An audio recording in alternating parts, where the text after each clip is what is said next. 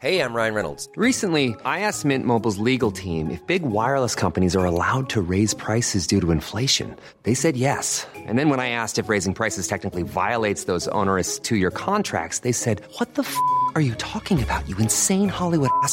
So to recap, we're cutting the price of Mint Unlimited from $30 a month to just $15 a month. Give it a try at mintmobile.com slash switch. $45 up front for three months plus taxes and fees. Promo rate for new customers for limited time. Unlimited more than 40 gigabytes per month. Slows. Full terms at mintmobile.com.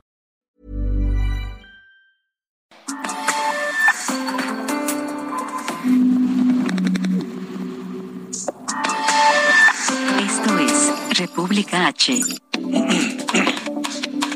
Muy buenas noches, bienvenidos a República H. Hoy es jueves, jueves 9 de diciembre de 2021. Yo soy Alejandro Cacho y le agradezco que nos acompañe. Le saludo a usted en esta noche en el que estamos eh, atestiguando uno de los peores accidentes carreteros que se recuerden en los últimos años en la República Mexicana. Eh, ocurrió en Chiapas y un, una caja de tráiler, imagínese lo que es eso, una caja de tráiler repleta de migrantes, más de 100 personas hacinadas allá adentro, que se zafó del, del camión, del tractor, y volcó sobre la carretera y aparentemente hubo otro vehículo pesado que chocó, le impactó esta caja de tráiler llena de personas. Estaremos en un momento más allá. Gracias a quienes nos siguen a través de la radio en Heraldo Radio en todo el país, en 32 entidades, 75 ciudades y 99 estaciones en la República Mexicana, también en los Estados Unidos, en el sur de Texas, en McAllen, en Brownsville, no tan al sur, pero también en San Antonio, en Houston, en Chicago, esa enorme ciudad y bellísima con una gran población mexicana, Atlanta lo mismo y en el sur de California. Gracias a todos. Gracias a quienes nos siguen también a través del canal 10 de televisión abierta, en 10 de Easy, 10 de Total Play, 606 de Star TV y 161 de Sky a nivel nacional. Esta noche iremos en un momento más allá a Chiapas, en esta, en esta carretera que va de Tuxtla Gutiérrez a Chiapa de Corzo y que precisamente prácticamente en la zona urbana ocurrió este accidente que ha dejado más de 50 muertos, 53 fallecidos, es lo que se sabe hasta este momento, y son cerca de medio centenar los heridos. Tendremos el reporte en un instante más.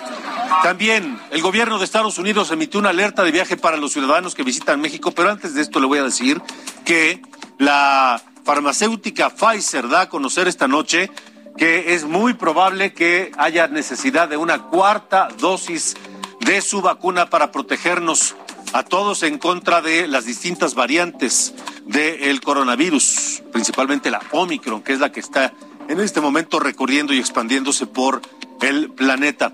También platicaremos aquí con el doctor Miguel Ángel Navarro, el gobernador de Nayarit. Que vaya que ha tenido trabajo el gobernador de Nayarit una vez que asumió el cargo, literalmente a horas de haber asumido el cargo, dejó eh, la corbata y el saco para irse a atender la emergencia por el golpe de las inundaciones en su estado. Y ahora el presidente López Obrador estuvo con el gabinete federal para presentar el plan integral de apoyo a Nayarit. Ahí en Nayarit se va a implementar un nuevo eh, modelo de salud en México.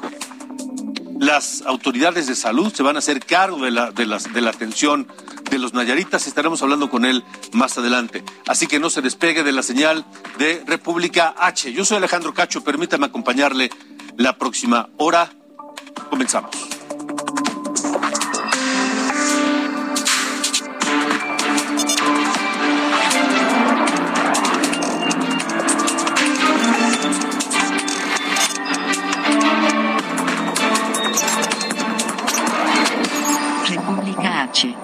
Alejandro Cacho.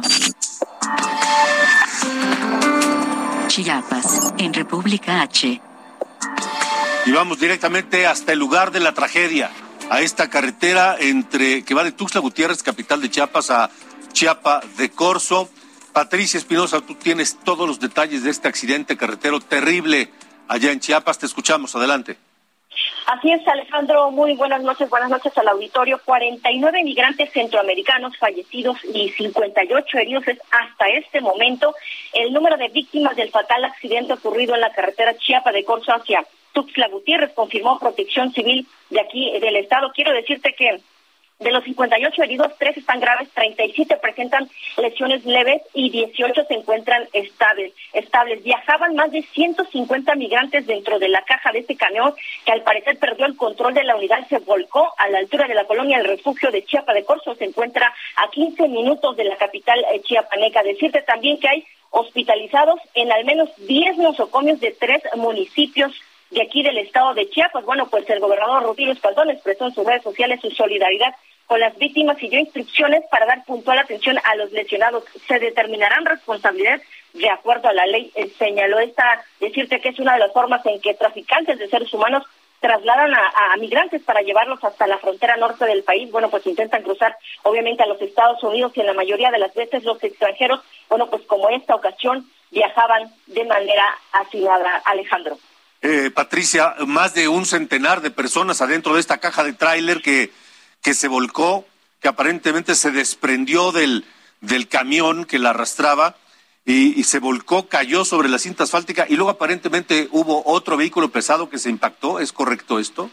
Eh, bueno, en realidad era solo el vehículo. Eh, eh, incluso los mismos migrantes comentaron esta tarde de que iba a exceso de velocidad y bueno, eh, a la hora que iban a una, a una curva en este tramo carretero de Chiapa de Corzo a Tuxtla Gutiérrez, bueno, pues ahora sí que volcó y porque iban eh, más de 150 migrantes, incluso algunos hablan de 200 personas que iban en este en este camión, en este tráiler y bueno, le ganó el peso, comentaba uno de los migrantes, le ganó el peso y bueno, eh, ahí tenemos ese eh, trágico, ese fatal accidente de, con 49 migrantes eh, pues eh, fallecidos, Alejandro. Hay versiones que hablan de 53 muertos. ¿Qué, qué nos puedes decir de eso? Eh, sí, mira, eso es de manera extraoficial. Bueno, se habla de cuatro personas más que murieron en uno de los hospitales que está aquí en Tuxtla Gutiérrez, que es el Gilberto Gómez Maza, y eh, de ser así, de confirmar más adelante, Alejandro, serían 53 eh, los muertos de este fatal accidente. Estaremos por confirmarlo, por lo sí. pronto es de manera extraoficial, eh, Alejandro. Ya llegó la Coordinadora Nacional de Protección Civil allá a la zona del accidente, tenemos entendido esta noche.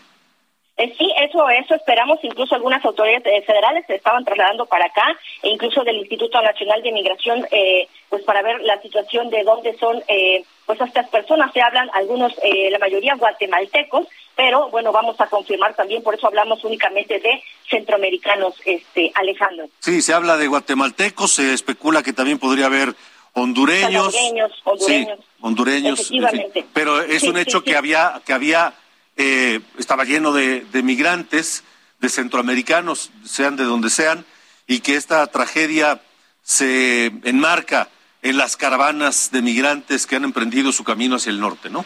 Sí, es la peor tragedia que ha habido en este en este sentido del tema eh, migrantes, Alejandro, y bueno, eh, por supuesto que también vamos a estar muy pendientes eh, del resto de la información. Muy bien, gracias Patricia, estaremos atentos a, a, lo que nos tengas que informar más adelante. Buenas noches.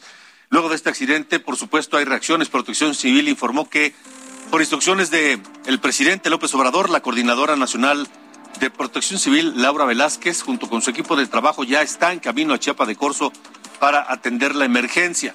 El presidente López Obrador envió un mensaje en redes sociales, lamentó la tragedia ocurrida allá en, Chiapas, calificó el accidente de doloroso y envió un abrazo a las familias de las víctimas. El canciller Marcelo Ebrard también se pronunció. Dijo que está en contacto con el gobierno de Chiapas, Protección Civil y las cancillerías de los países de los eh, migrantes afectados. También esta noche el presidente de Guatemala, a Alejandro Yamatei, lamentó la tragedia en Chiapas. En su cuenta de Twitter ofreció asistencia consular a las familias de las víctimas para repatriar los cuerpos. Tenemos en la línea a Kevin López, el portavoz del gobierno guatemalteco.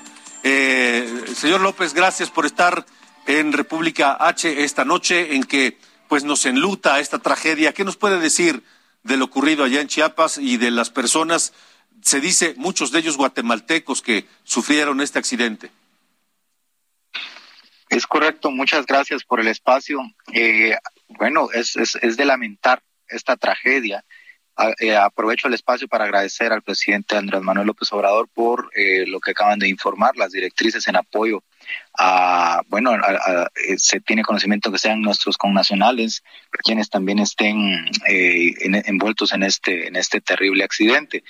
De, de, de primera mano le puedo decir que no hemos podido todavía confirmar nacionalidad de víctimas o fallecidos. Este es un procedimiento que toma tiempo eh, específicamente también por los documentos con los que a veces pueden o no contar eh, cuando, cuando emprenden en la inmigración irregular. Y este es un hecho en donde hacemos un llamado a la conciencia en no migrar eh, de forma irregular. Este es uno de los grandes peligros.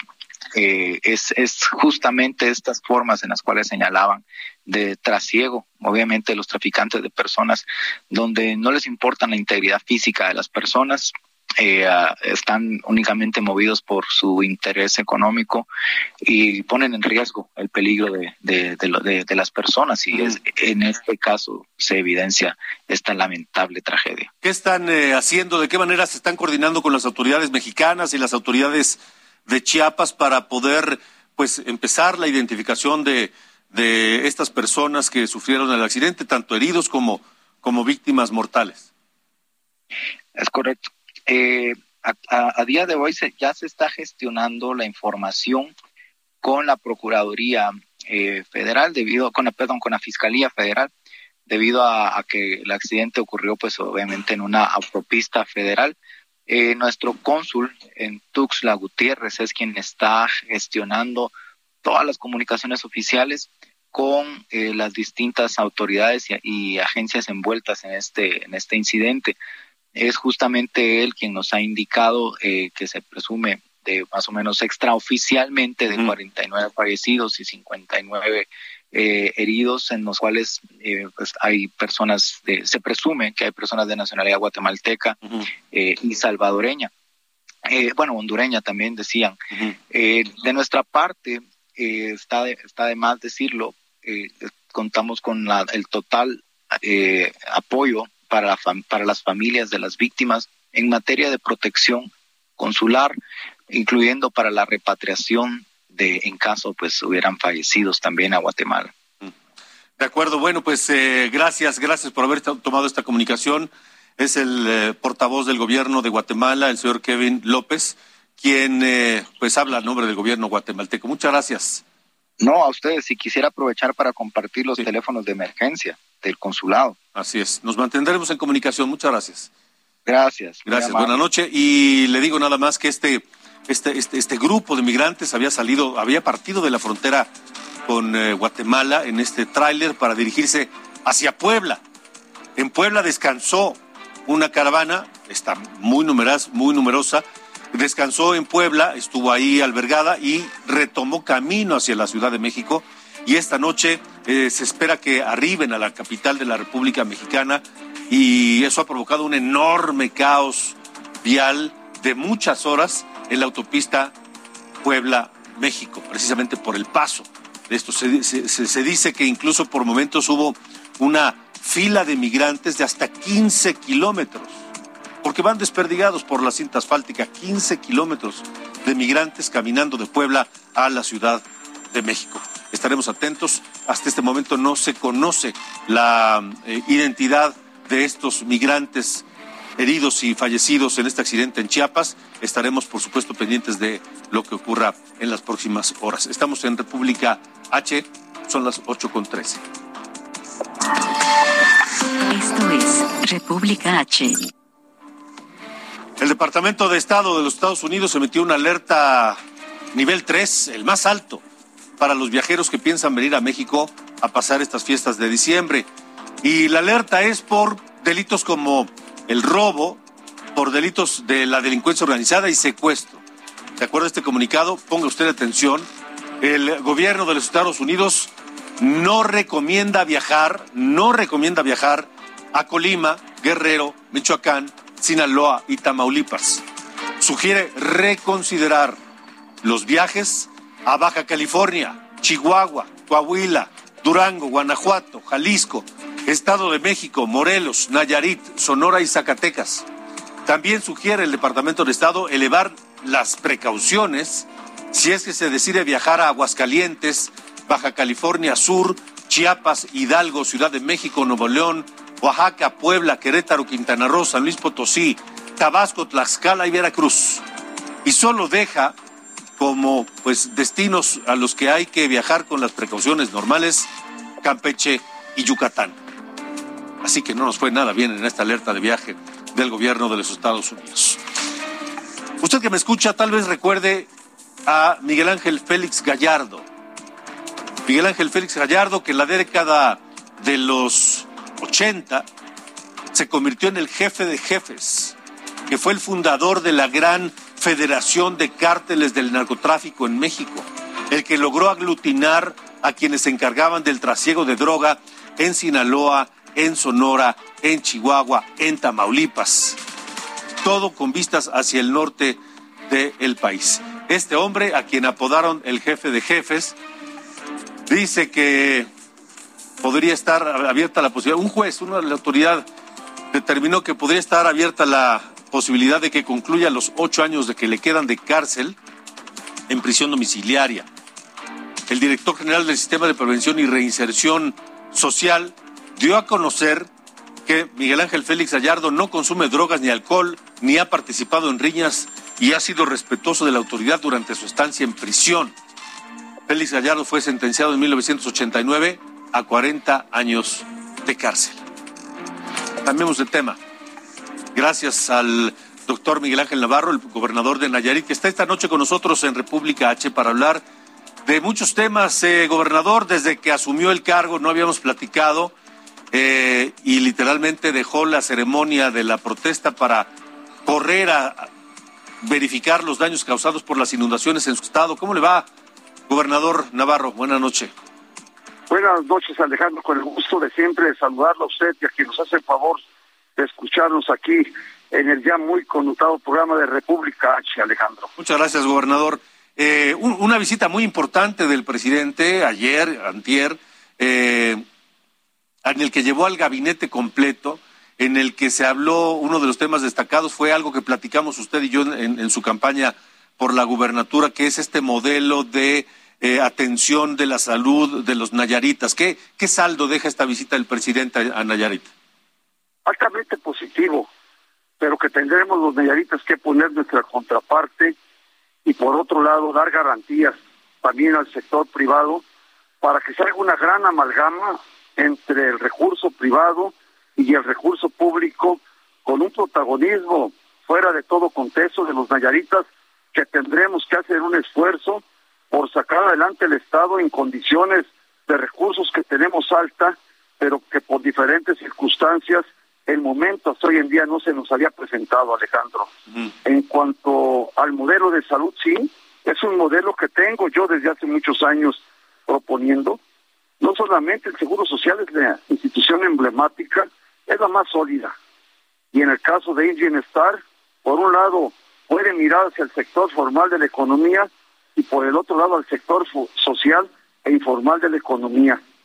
Pero yendo más allá, ya basta de tener fragmentado nuestro sistema de salud y vernos como una república, vernos como un derecho al cuarto constitucional y en cualquiera de los hospitales que tengamos aquí en Nayarit por parte de Bienestar, atengamos los derechos de cualquier mexicano o mexicana, que creo que es una razón lógica que protesten en ocasiones, porque antes de dar un servicio se pide una tarjeta de derecho a biencia sin ver primeramente la enfermedad, Alejandro.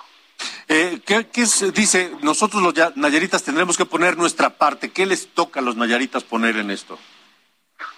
Ser más críticos con quienes gobernamos, ser menos sumisos, ser más rebeldes, pero también ser más participativos.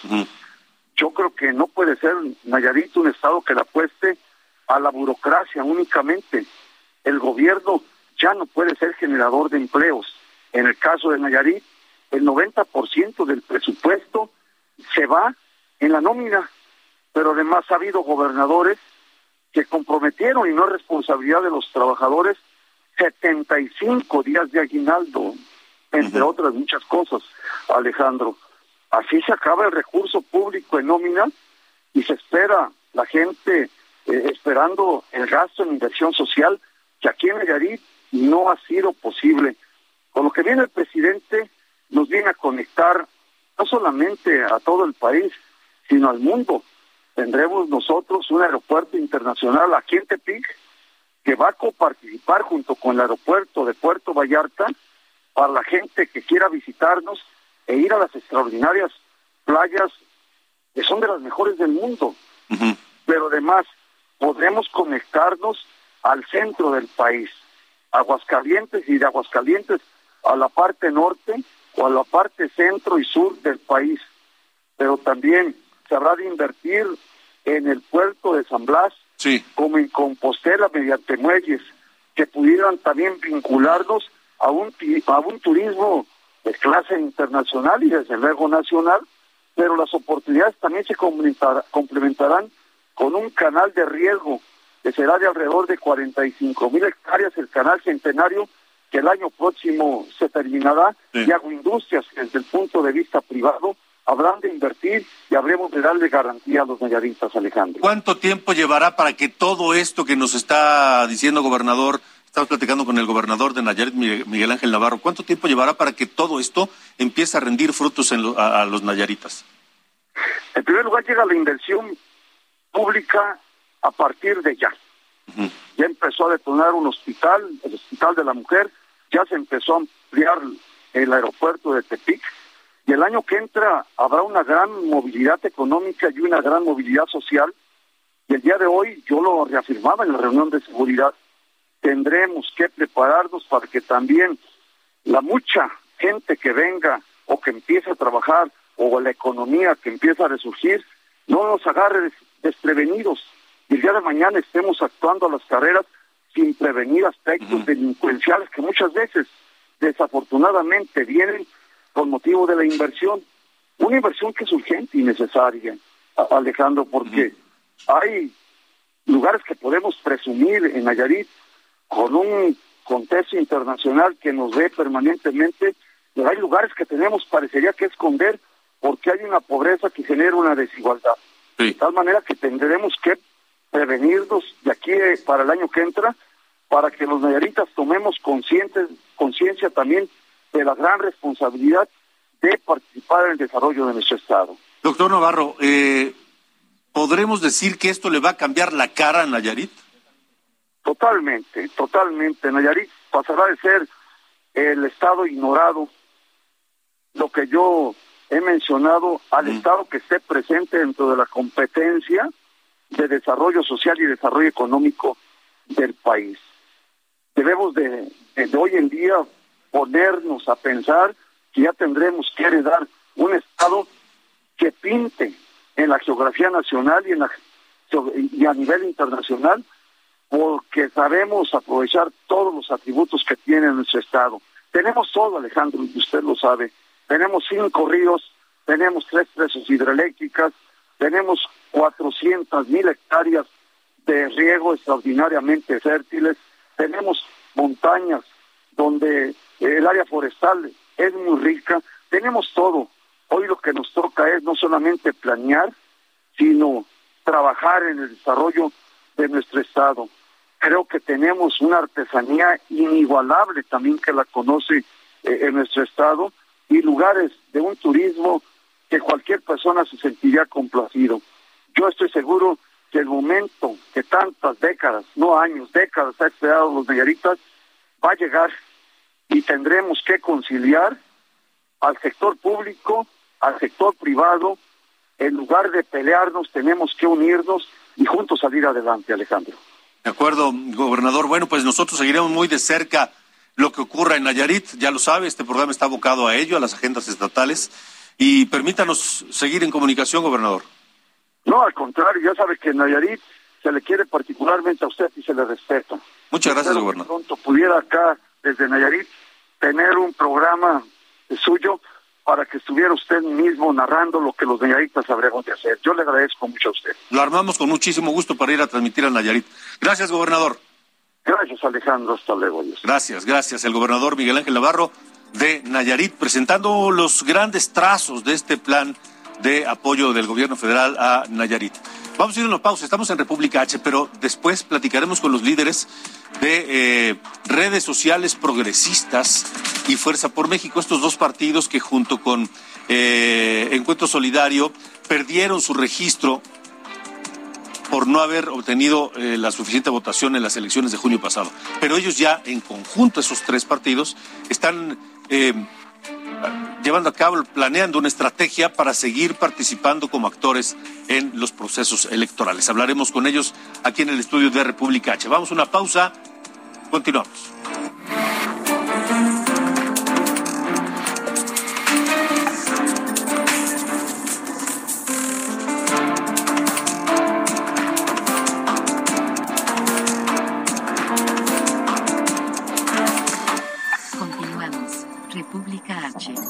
Alejandro Cacho.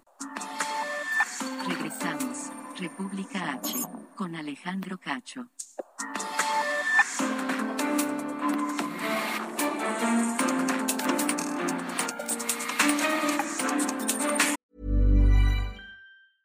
I'm Sandra, and I'm just the professional your small business was looking for. But you didn't hire me because you didn't use LinkedIn jobs. LinkedIn has professionals you can't find anywhere else, including those who aren't actively looking for a new job but might be open to the perfect role, like me. In a given month, over 70% of LinkedIn users don't visit other leading job sites. So if you're not looking on LinkedIn, you'll miss out on great candidates like Sandra. Start hiring professionals like a professional. Post your free job on linkedin.com/people today.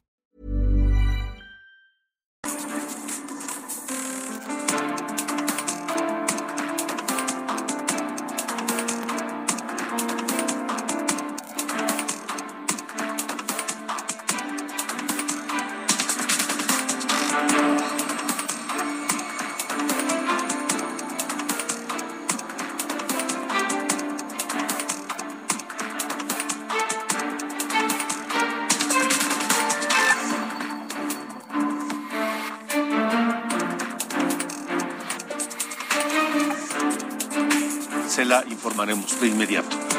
Son las 8.30, ocho y media de la noche. Los partidos encuentros, quienes perdieron el registro de manera oficial luego de una decisión del Tribunal Electoral del Poder Judicial de la Federación, han decidido unir sus fuerzas y emprender una estrategia política y electoral para seguir siendo actores en el eh, sistema de partidos en México. Esta noche eh, nos acompañan aquí en el estudio precisamente para hablar de esto Fernando González, presidente nacional de redes sociales progresistas, y Gerardo Islas, presidente nacional de Fuerza por México. Ambos bienvenidos. Gracias, Fernando. Muchas gracias, Alejandro. Gracias, Gerardo. Gracias. Este, ¿qué pasó?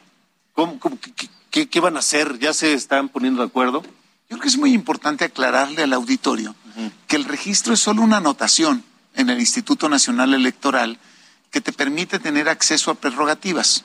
A dinero público. Al dinero público, no solo al dinero público, las prerrogativas también son de... pues, Acceso de a medios. Acceso a medios, ¿no? Sí, sí. Hoy lo que estamos haciendo, tanto Fuerza Social por México y Partido de Encuentro Solidario, pues es construir un frente, un- una cosa que no está en la ley, pero está en nuestra voluntad, pues para responder a los cuatro millones de electores que votaron por nosotros y que son el 7% del padrón electoral. Juntos, Juntos, juntan- sí. juntos reúnen 7%. Exactamente. Ahora, ¿de qué manera se están coordinando? ¿Qué van a hacer? ¿Qué sigue? Bueno, decirte que el día de ayer le dimos vuelta a la hoja, una vez que estaba terminando la sesión de la Sala Superior del Tribunal Electoral del Poder Judicial de la Federación. Nosotros mantuvimos una comunicación abierta en la elección y después, en todo el proceso que vivimos después de junio, dijimos, esto ya se acabó y tenemos que darle un mensaje de aliento a los más de cuatro millones de mexicanos y mexicanas que votaron por nuestras tres fuerzas políticas. No podíamos nomás bajar la cortina y decir esto ya se acabó. Más porque hoy gobernamos municipios, tenemos representaciones en la Cámara de Senadores, eh, el Partido Encuentro Solidario gobierna un estado, hoy tenemos legisladores, presidencias municipales, síndicos, regidores a nivel nacional. Y creo que esta suma de voluntades, esta coyuntura a la que nos llevó este fallo, es importantísima a meses de que seis estados renueven sus gobernaturas, que sea el 22, después el 23 y el 24, un ejercicio para poder llevar a la presidencia de la República un perfil que no solamente puede ir acompañado de una suma de partidos políticos, sino también puede ser un candidato ciudadano impulsado por partidos políticos locales en todo el país que hoy tenemos registro.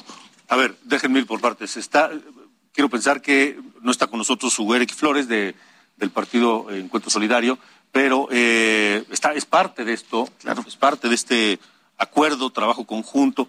¿Qué van a hacer? ¿Se van a fundir en una sola fuerza? ¿Van a tener candidatos comunes? van a participar proponiendo candidatos ciudadanos? ¿Cómo, qué, qué van a hacer? Juntos cubrimos el 80% del territorio. Y creo que además, eh, pues juntos constituimos una fuerza importante, seria, que además eh, puede proponer eh, soluciones muy importantes para la gente que votó por nosotros. Sentimos una enorme responsabilidad por el elector que nos eligió. Eh, no importa si haya votado por el PES, por Fuerza por México o por RCP. Lo importante es entender que votó por una fuerza emergente, por una fuerza distinta a los partidos tradicionales y a los grandes movimientos que representa la otra coalición, digamos, ¿no? Nosotros queremos vernos como una opción distinta, ciudadana, que no aspira a tener el dinero público y que no aspira a tener las prerrogativas del Estado queremos representar a esos cuatro millones de personas que votaron por nosotros. Y digo, queda claro que somos fuerzas que tienen diferencias entre sí, algunas diferencias ideológicas, y queda claro, sobre todo con el PES, pero privilegiamos nuestros acuerdos, nuestras coincidencias, nuestras posibilidades de crear gobiernos sólidos que le resuelvan a la gente sus problemas. ¿Se puede participar en elecciones eh, sin ser un partido político registrado? Déjame darte un ejemplo del lugar y el espacio que vamos a ocupar en la democracia en los próximos procesos electorales. En el estado de Quintana Roo tenemos registro local, Fuerza por México es segunda fuerza en el estado, redes sociales progresistas y ya iniciamos pláticas con un partido local. Y vamos, vamos a hacer un tercer bloque. Vamos, por, vamos con ellos. Vamos a integrar a quienes formaron parte de redes sociales progresistas y vamos a estar ya como un, un tercer bloque, uno el de Morena, Partido Verde Ecologista, PT, el otro el del PRI, PAN, PRD y nosotros. A través del registro que tienen locales. Los registros locales. Pero también hemos abierto una convocatoria para hacer alianzas no uniformes con otras fuerzas políticas, que tengamos coincidencias en la plataforma de gobierno, pero también principalmente en el personaje. Y en este caso, por ejemplo, redes sociales progresistas sumaría pues este a sus representantes o simpatizantes en Quintana Roo. Tuvimos liderazgos muy importantes en la elección del 2021 en Quintana Roo y por supuesto todos estarán muy contentos de respaldar esta idea. El otro caso es Durango. Nosotros tenemos registro en Durango y ahí vamos juntos, por supuesto, a negociar una posibilidad real de servirle a la gente, de ser parte de una nueva era de la política. Y creo que ahí pues hemos coincidido y creo yo que vamos a hacer la diferencia en muchos lugares. Y dice, dice Fernando González, presidente de, de eh, redes sociales progresistas, privilegiemos nuestras coincidencias y dejamos de lado nuestras diferencias. porque las hay, por pero, supuesto. Pero, pero, pero, ¿cómo le van a hacer? En algún momento van a tener que hablar de esas diferencias. Por, En el legislativo, por ejemplo. Temas como los de encuentro solidario, que son pro vida, que no es una agenda progresista y no es una agenda centro democrática como la llevamos en Fuerza por México. Bueno, le entraremos al debate, le entraremos a los, a los foros internos. Las diferencias a veces hacen que encontremos coyunturas en donde podemos caminar y en donde podemos tener un mensaje claro que más allá de cualquier posición personal o de grupo es primero México. entonces, para entenderlo bien, van a participar en las elecciones del próximo año, de, 2022, en las seis eh, elecciones para gobernador que se van a llevar a cabo. elecciones para gobernador. Eh, a través de los registros locales que cada uno de estos tres partidos tenga. Y no estamos cerrados a coaliciones más amplias. Dependerá, por supuesto, del acuerdo interno y veremos cómo se dan las condiciones, porque los tres partidos contamos con líderes sociales muy importantes y veremos cómo se dan las condiciones del acuerdo. Lo importante es considerar que los tres juntos representamos un poco más del 7% de la votación expresada en la elección del 6 de junio del 2021. Esto de que no descartan coaliciones más amplias significaría que en algún momento, o significa que en algún momento, dependiendo el lugar y el momento, etcétera, podrían jugar junto con alguna otra coalición? Sin colores. Sin colores. Sin definiciones homogéneas. Claro. Serán examinados cada uno de los procesos electorales y iremos con el candidato o la candidata que garantice unidad, transformación y no solamente una alianza en lo electoral, sino también de gobierno. A ver, si ese candidato o candidata eh, coincide con los ideología y los intereses de de, ustedes como fuerzas políticas y ese candidato o candidata eh, va por la alianza eh, de Morena, PT, ¿verdad? ¿Los van a apoyar? Vamos a platicar. Y, si también, y también vamos a platicar con la otra parte. Es que esa es la siguiente pregunta. Si, si ese candidato o candidata este, que coincide con sus propuestas y demás está en la alianza PRI-PAN-PRD. Hay estados donde hay más de 12 aspirantes o hasta 20 en donde solo se cierran las posibilidades hoy en dos alianzas y en Movimiento Ciudadano. Ahora tenemos la oportunidad de llevar un perfil a lo mejor mucho más competitivo que los propios internos o ciudadanos. Pero están dispuestos a platicar con tanto con la alianza de Morena como con la alianza opositora. Y con los partidos locales y con los ciudadanos. Si hay candidaturas ciudadanas que les nieguen el acceso a la participación porque las leyes electorales estatales en muchos casos son muy complicadas para participar, la suma de firmas que hemos visto que se han convertido en procesos que muchas veces desacreditan al candidato, también les vamos a abrir el espacio. Bueno, pues suerte, suerte, entonces los estaremos viendo. Sí, nosotros Van a estar presentes, pues. creemos que tenemos que construir una nueva era de la política en México. Creo que es importante evitar que se construya una hegemonía única y que a partir de ahora eh, es importante abrir las posibilidades a distintas opciones. Eso es lo que creemos los tres partidos y además juntos hemos descubierto que tenemos estructuras y liderazgos nuevos que se han eh, agrupado alrededor de nosotros porque no encontraron espacio en otro lado. Ok, entonces van a ir con los candidatos que ustedes consideren que coinciden con sus ideas, no necesariamente con el partido que los representa. Exactamente. Sin colores. Independientemente del partido que, lo, Sin colores, vamos por la persona. Mejor que nadie. Así es. Bueno, pues suerte. suerte, suerte. Muchas gracias. Fernando González, presidente de Redes Sociales Progresistas, y Gerardo Islas, presidente de Fuerza por México. Gracias. Gracias, Alejandro. Gracias. Gracias. Buenas noches. Nosotros por supuesto, vamos a más. Tenemos un resumen. En menos de 10 días, la Comisión Nacional de Derechos Humanos emitió una segunda recomendación al gobernador de Jalisco, Enrique Alfaro. Ahora, por la muerte de Giovanni López a manos de policías de Ixtlahuacán, de los Membrillos. La recomendación también va dirigida al presidente municipal de ese mismo municipio. Este es el resumen. Alejandro Murat, gobernador de Oaxaca, destituyó al director de la Comisión Estatal de Vivienda, David Cruz López, por una acusación de abuso sexual contra una empleada de la dependencia. Sí, bueno, ya se separó de su cargo. Como lo saben, es este cero tolerancia de mi gobierno para cualquier ofensa o presunción de ofensa contra la mujer. Este, desde la mañana pedí que se separara del cargo este, pues este ex servidor público para que sea una investigación a fondo y que quede constatado que en mi gobierno no vamos a permitir jamás que se le ofenda a una mujer.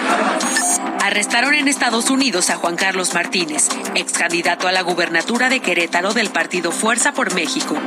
Lo acusan de participar en un fraude de 30 millones de dólares e inducir la migración ilegal para beneficiarse. El Congreso de Tabasco aprobó la ley Olimpia que contempla sancionar la difusión de contenido sexual sin consentimiento de las mujeres involucradas.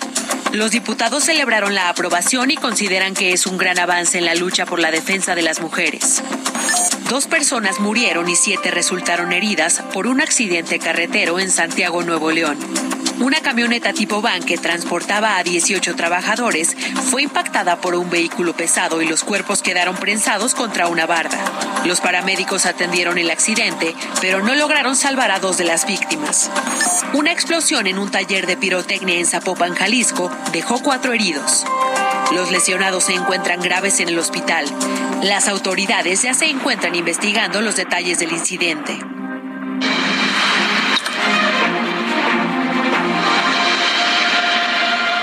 En la ruta 2022, la secretaria general del PAN, Cecilia Patrón Laviada, informó que la candidatura panista a la gubernatura de Aguascalientes, que hoy está en disputa y que amenaza con una crisis grave del PAN en Aguascalientes, se resolverá mediante una consulta a la militancia. Esto luego de pues eh, la confrontación entre los dos aspirantes, Ter Jiménez y Antonio Martín del Campo. Esta tarde platiqué en Ruta 2022 con Cecilia Patrón y esto es parte de lo que nos dijo. El mismo documento tiene una cláusula que es la quinta, donde habla que si no se ponen de acuerdo o no reconocen estas encuestas, pues el partido eh, eh, sería una consulta indicativa y lo que hicimos nosotros fue sesionar la Comisión Permanente Nacional para que salga esta invitación y ya sean los miembros activos, si no un acuerdo, finalmente los miembros activos del partido Acción Nacional Aguascalientes, quienes decidan quién quieren que sea su candidato o su candidata. Así que mañana se da con nosotros la convocatoria y luego se llevará a cabo esa consulta con la militancia del PAN en Aguascalientes. Y es probable que tal vez el lunes o por ahí se sepa finalmente quién será el candidato o candidata del PAN a gobernar ese estado, Aguascalientes. Cambiamos de tema, son las 8.45, seguimos en República H. En noviembre la inflación se aceleró más de lo esperado. De acuerdo con el Índice Nacional de Precios al Consumidor del INEGI, 7.37% de inflación durante noviembre. Es la inflación más alta desde 2001, desde enero de 2001. Dos décadas que no habíamos visto una inflación de este tamaño en México. Y sobre COVID, la Organización Mundial de la Salud informó que con base en los resultados recientes de un estudio realizado, la inmunidad que ofrece el esquema completo de vacunación es de seis meses. La directora del Departamento de Inmunización de la Organización Mundial de la Salud, Kate O'Brien, pidió a los países ser flexibles en la aplicación de vacunas en sus próximas fases, de tal forma que pues puedan cubrir al mayor número de personas en todo el planeta. Por lo pronto, Estados Unidos amplió su campaña de vacunación a jóvenes de entre 16 y 17 años. Ellos recibirán una tercera vacuna anti-COVID que desarrolló Pfizer.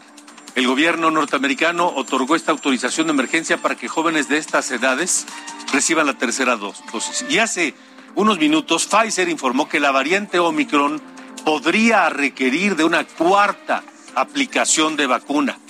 Los Estados Unidos, allá más de 40 personas han dado positivo a Omicron, la mayor parte de ellos con síntomas leves, según la propia Pfizer. Y mientras en el mundo se está hablando de ampliar la vacunación contra el coronavirus, aquí en México se detiene, se suspende. ¿Y sabe por qué se suspende?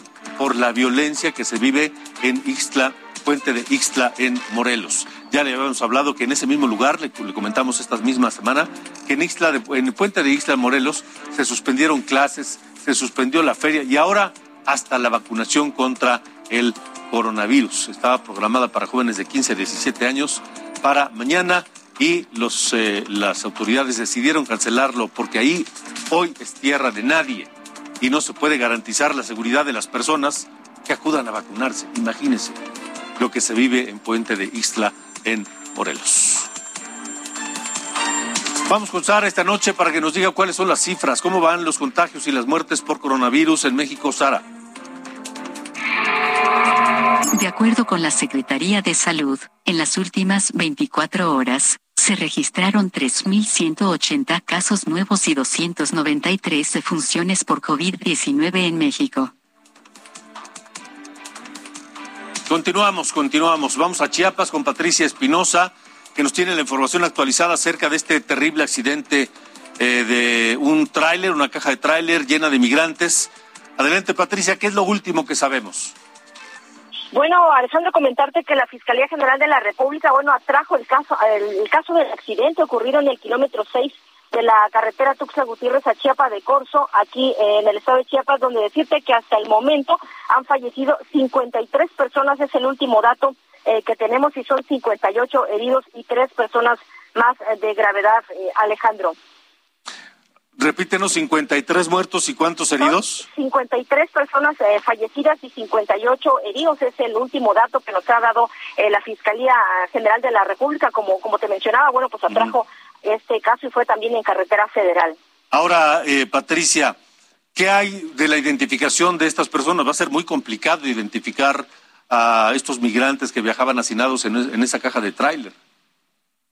Sí, porque te comentaba hace rato que están eh, distribuidos en 10 hospitales de tres municipios aquí en el estado y bueno, están eh, pues comunicándose con eh, los cónsules pues para identificar quiénes son exactamente estas personas y de dónde venían y son las investigaciones que en este momento pues ya tiene a su cargo la FGR pues para identificar principalmente eran centroamericanos y hondureños este Alejandro. ¿Se sabe de los de los heridos 58 me dijiste? 58 hasta este momento es el dato que tenemos eh, de las autoridades estatales de la eh, Secretaría de Protección Civil y los 53 personas fallecidas, bueno, nos los confirmó la FGR hace, hace escasos momentos. ¿Se sabe la gravedad de los, de los heridos?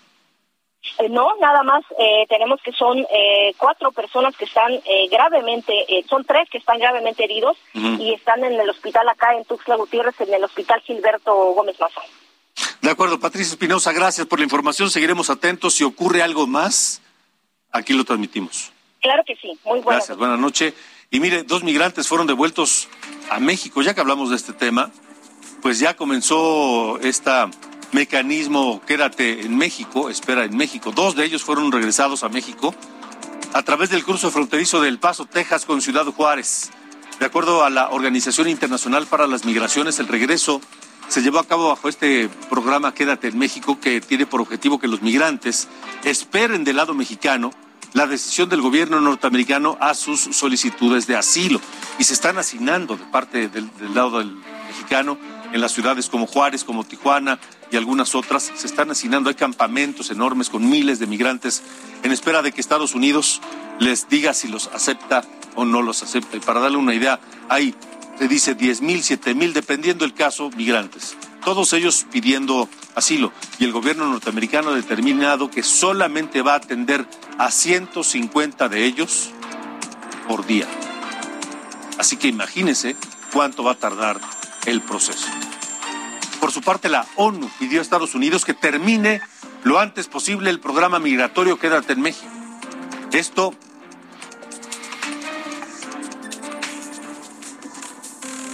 programa ya había, había sido suspendido cuando Joe Biden llegó a la Casa Blanca, pero gobernadores republicanos demandaron a la Corte reinstalarlo y pues al presidente López Obrador le pidieron el favor y López Obrador aceptó. Pero la organización Human Rights Watch advirtió que el programa Quédate en México viola el derecho de los migrantes a solicitar asilo en los Estados Unidos, además de que ha causado muchos abusos que han quedado impunes.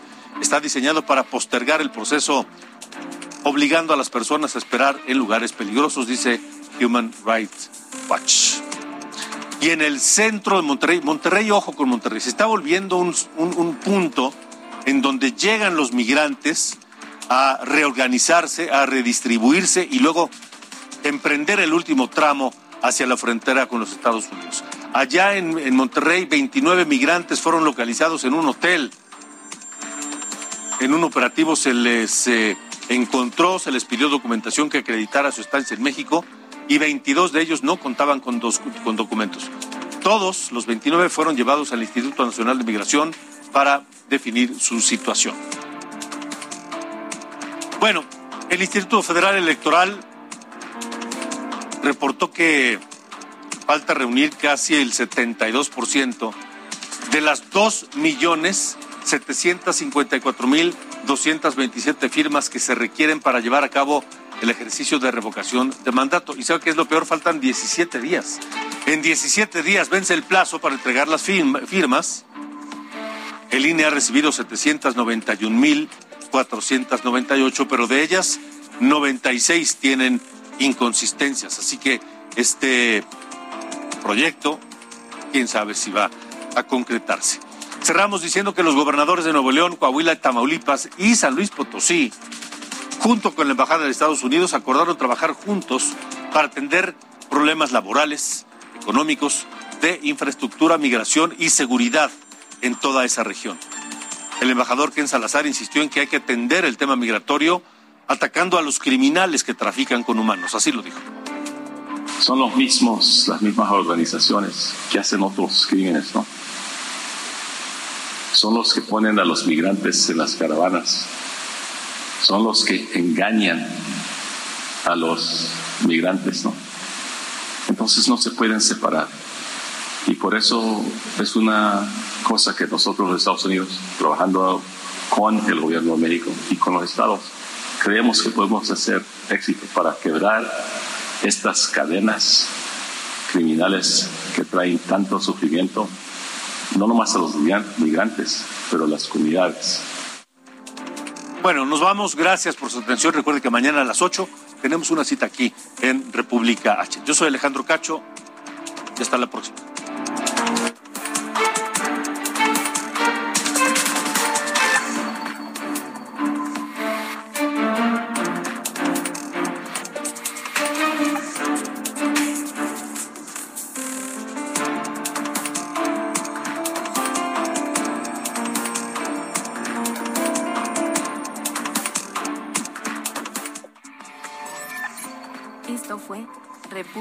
H con Alejandro Cacho. Planning for your next trip? Elevate your travel style with Quince. Quince has all the jet setting essentials you'll want for your next getaway, like European linen, premium luggage options, buttery soft Italian leather bags, and so much more. And is all priced at 50 to 80% less than similar brands. Plus, Quince only works with factories that use safe and ethical manufacturing practices. Pack your bags with high-quality essentials you'll be wearing for vacations to come with Quince. Go to quince.com slash pack for free shipping and 365-day returns.